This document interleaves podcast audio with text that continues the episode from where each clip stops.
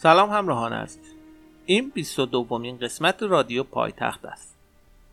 من محمد علی ترشیزی در این برنامه به بخش اول از مجموعه عزاداری تهرانیان قدیم در محرم می‌پردازم.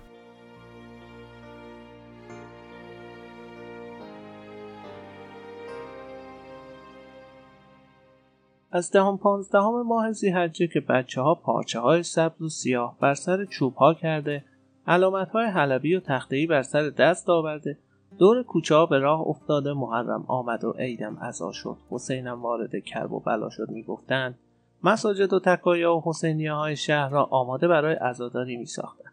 یعنی چادرها و خیمه های روزه و تزیه را بر سر پا کرده و مرزی خانی و روزه خانی را شروع می کردن. قبلا لازم است که راجع به چگونگی روزه و اینکه چگونه و از کجا به این صورت یعنی آنکه کسی بر سر منبر یا سکوی رفته از بر ذکر مصیبتی از شهدای کربلا برای مردم نمایت پیدا شده. اشاره کرده سپس به مطالب راجع به آن بپردازد. از ازمنه دور یعنی از رسیدن طایفه بنی اسد به دشت کربلا و شناختن اجساد شهدا و به خاک سپردن ایشان که روز سوم و به روایتی پنجم شهادت بوده.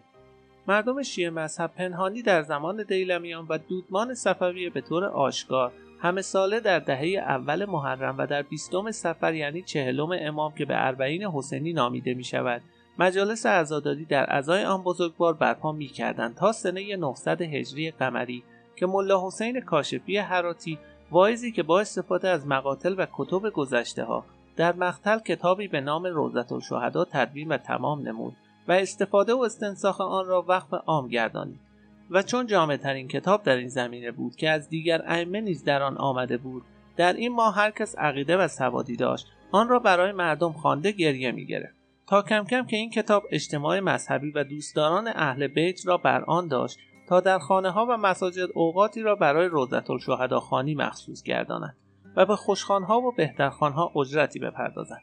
و چون اقبال مردم مشاهده شد کتابخانها تا حالت و شور بیشتری در شنوندگان ایجاد کنند کم کم مطالب آن را از بر کرده چیزهایی نیز از خیش افسوده احوال غم و مرگ و عزاهایی که از خود و اجتماع نگریستن بر او اضافه نموده آن را صورت تازه بخشیدند و آن گونه مجالس را به محافل روزخانی و کتابخانه آن به روزخان نامیده شد. تا به امروز که روزخانی یک شغل محسوب می شود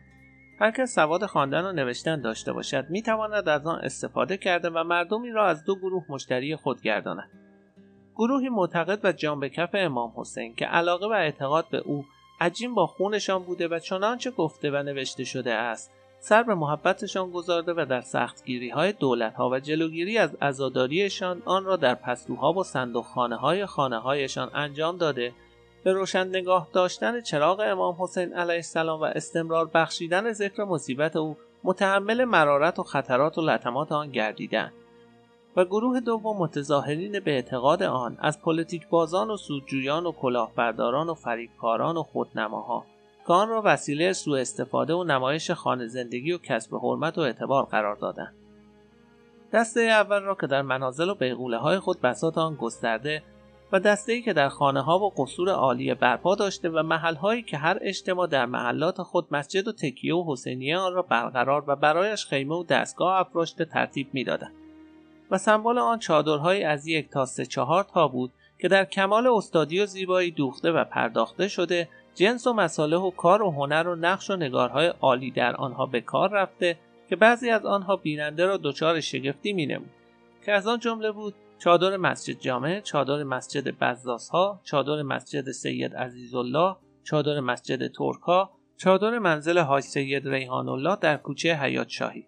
مخصوصا چادر بزرگ تکیه دولت که نقش شیرهای ایستاده شمشیر به دست و شیرهای خفته خورشید به پشت که نور خورشید از ستیقهای هلال صورت آنها تطق می‌کشید و نقش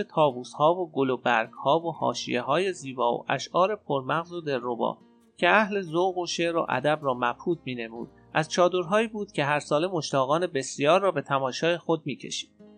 هر چادر را با یک یا چند ستون استوار کرده دامن آنها را با تنابهای محکم که به میخ طویله هایی که بر پشت دیوارها و جرسهای مکان آن تعبیه شده بود بسته سرپا می داشتند. که خود این چادر زدن از مشاغل مخصوص منحصر به خودی بود که باید استادان ورزیده و خبرکاران تجربه اندوخته بدان دست بزنند چون امکان آن داشت باد و ها هنگام افراشتن و بعد از آن موجب سقوط و تلف خود و خسارات و تلفات دیگران بشود و غالبا هم اهل فن این کار را افتخارا و برای رضا و خوشنودی امام همام ابا عبدالله علیه السلام انجام داده هیچ مزد و منتی نمیپذیرفتند و آن را نوعی ثواب و عملگیش را در راه امام حسین توشه آخرت می‌دانستند حسینی های خصوصی که از طرف رجال و بزرگان برپا میگردید با خرج خود آنها برگزار می‌شد و حسینیه های وقفی و مساجد را اهالی و مردم باعث و بانی شده دایر می ساختن. حسینیه های خصوصی که از طرف رجال و بزرگان برپا می گردید با خرج خود آنها برگزار می شد و حسینیه های وقفی و مساجد را اهالی و مردم و بانی شده دایر می ساختن. و به این ترتیب بود که قبل از شروع یعنی یکی دو ماه به محرم مانده هر کس وجهی به نازم حسینیه یا صندوقدار آن پرداخته یا تعهدی نقدی و کاری و جنسی کرده روزخانی شروع میگردید و در ضمن آن نیز بود که هر کس به فراخور حال خود روزانه چیزی مانند چای و قند و زغال و تنباکو و یخ و آب و مسئله آن را تقبل نموده آن را تکمیل و بهتر می ساختن. تکیه هر محله در این زمان از اماکنی بود که از حیث زینت و آرایش واقعا به حد افراط و مبالغه می رسید. زیرا این ازاخانه ها که از ابتدا هر یک به نام محل خود تأسیس شده بود هر قرفه و تاقنمای آن را سرشناس و سرجنبانی سیاه پوش می نمود. سبب چشم و همچشمی شده و همین چشم و همچشمی ها خودنمایی ها و لوتی بازی ها هم بود. تا آنجا که گاهی آن را از حیث آینه و چراغ و عکس و شمایل و قالیکوبی و کتیبه بندی و گوی و قندیل و چراغ و آویز لاله و غیره از صورت ازاخانه خارج ساخته به قیافه هجل خانه در می آمد. و این تکیه ها عبارت بودند است تکیه دباخانه، تکیه حمام خانوم، تکیه درخونگاه، تکیه پاچنار، تکیه سرتخت، تکیه ملک آباد، تکیه حمام نواب، تکیه رضا خان، تکیه سادات، تکیه امامزاده یحیی، تکیه زرگرها، تکیه صابون پسخونه، تکیه نوروزخان و الی آخر. تکیه هایی هم از این قبیل بود که به نام هر گذر و محل و بازارچه که یا بانی داشته و یا محل مردم پول بر سر هم کرده زمین و محل آن را به هر صورت که بوده خریده بنای تکیه را گذارده بودند جایی فقط مخصوص تزیهداری آل محمد صلوات الله بود که دهه اول محرم و یا همه دو ماهه محرم و سفر در آن روزه یا تزیه خانی به عمل آمده سوگواری می‌کردند سیاه پوشی این حسینیه ها چنان بود که در هنگام بستن حتی جایی به مقدار نیمه آجری که از سیاه پوشیده نشده باشد به نظر نمی رسید. علاوه بر قالیچه ها، پرده ها، بخچه ها، مخمل ها، ملیل دوزی ها، زربفت ها، سوزن دوزی ها و قوار پارچه های گرانبها. بیدق های مربع و مثلث و مستطیل رنگارنگ خام دوزی شده. از عکس های شیر و خورشید و امام و حضرت عباس و اشعار و گل و برگ های حاشیه شده پنجدار و غیره و غیره که از خانه و دکان و مسجد و انبار خارج گردیده زینت بخش میگردید. تا جایی که تیرک چادرها نیز از این آرایش مستثنا نبوده از سر تا به پا سیاه پوش و زیور پوش گردیده به انواع پرچمها و کتلها و علامتها و سه شاخه و دو شاخه و پنج شاخه و قالیچه های گرانبها پیراسته میگردید. این تکایا با کتیبه های اشعار جانسوس شوهرای مرسی سرای نامی مانند محتشم و جودی و جوهری صورت ازاخانه می گرفت که اگر هیچ یک از تجملات دیگر در آنها به کار نرفته بود همین کتیبه های سیاه کافی بود تا آن را به صورت ازاخانه درآورد. چنانچه در هر زمان از ایام سال که بر سردر خانه ها و های در هر خانه و مکانی که این سیاهی نصب شده بود علامت آن بود که در آن روزه و تزیه برپا می باشد اگرچه در داخل آن هیچ گونه تشریفات و تشکیلات دیگری به عمل نیامده باشد و دعوتنامه ای بود که مردم را بدون دعوت و تعارف به درون می‌کشید و مرغوبترین و شیواترین اشعار در این زمینه یعنی اشعار کتیبه ها از آن محتشم کاشانی بود که از جهت استحکام و انسجام شعری و قدرت بیان چند نمونه از آن ذکر می شود. باز این چه شورش است که در خلق عالم است؟ باز این چه نوحه و چه عذاب و چه ماتم است؟ باز این چه رست خیز عظیم است که از جهان؟ بی نفق سور خواسته تا عرش اعظم است. گویا طلوع می کند از مغرب آفتاب. کاشوب در تمامی ذرات عالم است. گر خانمش قیامت کبرا بعید نیست این رستخیز عام که نامش محرم است. در بارگاه قدس که جای ملال نیست سرهای قدسیان همه بر زانوی غم است. یا دیگر ترجیبندی بدین مضمون بود که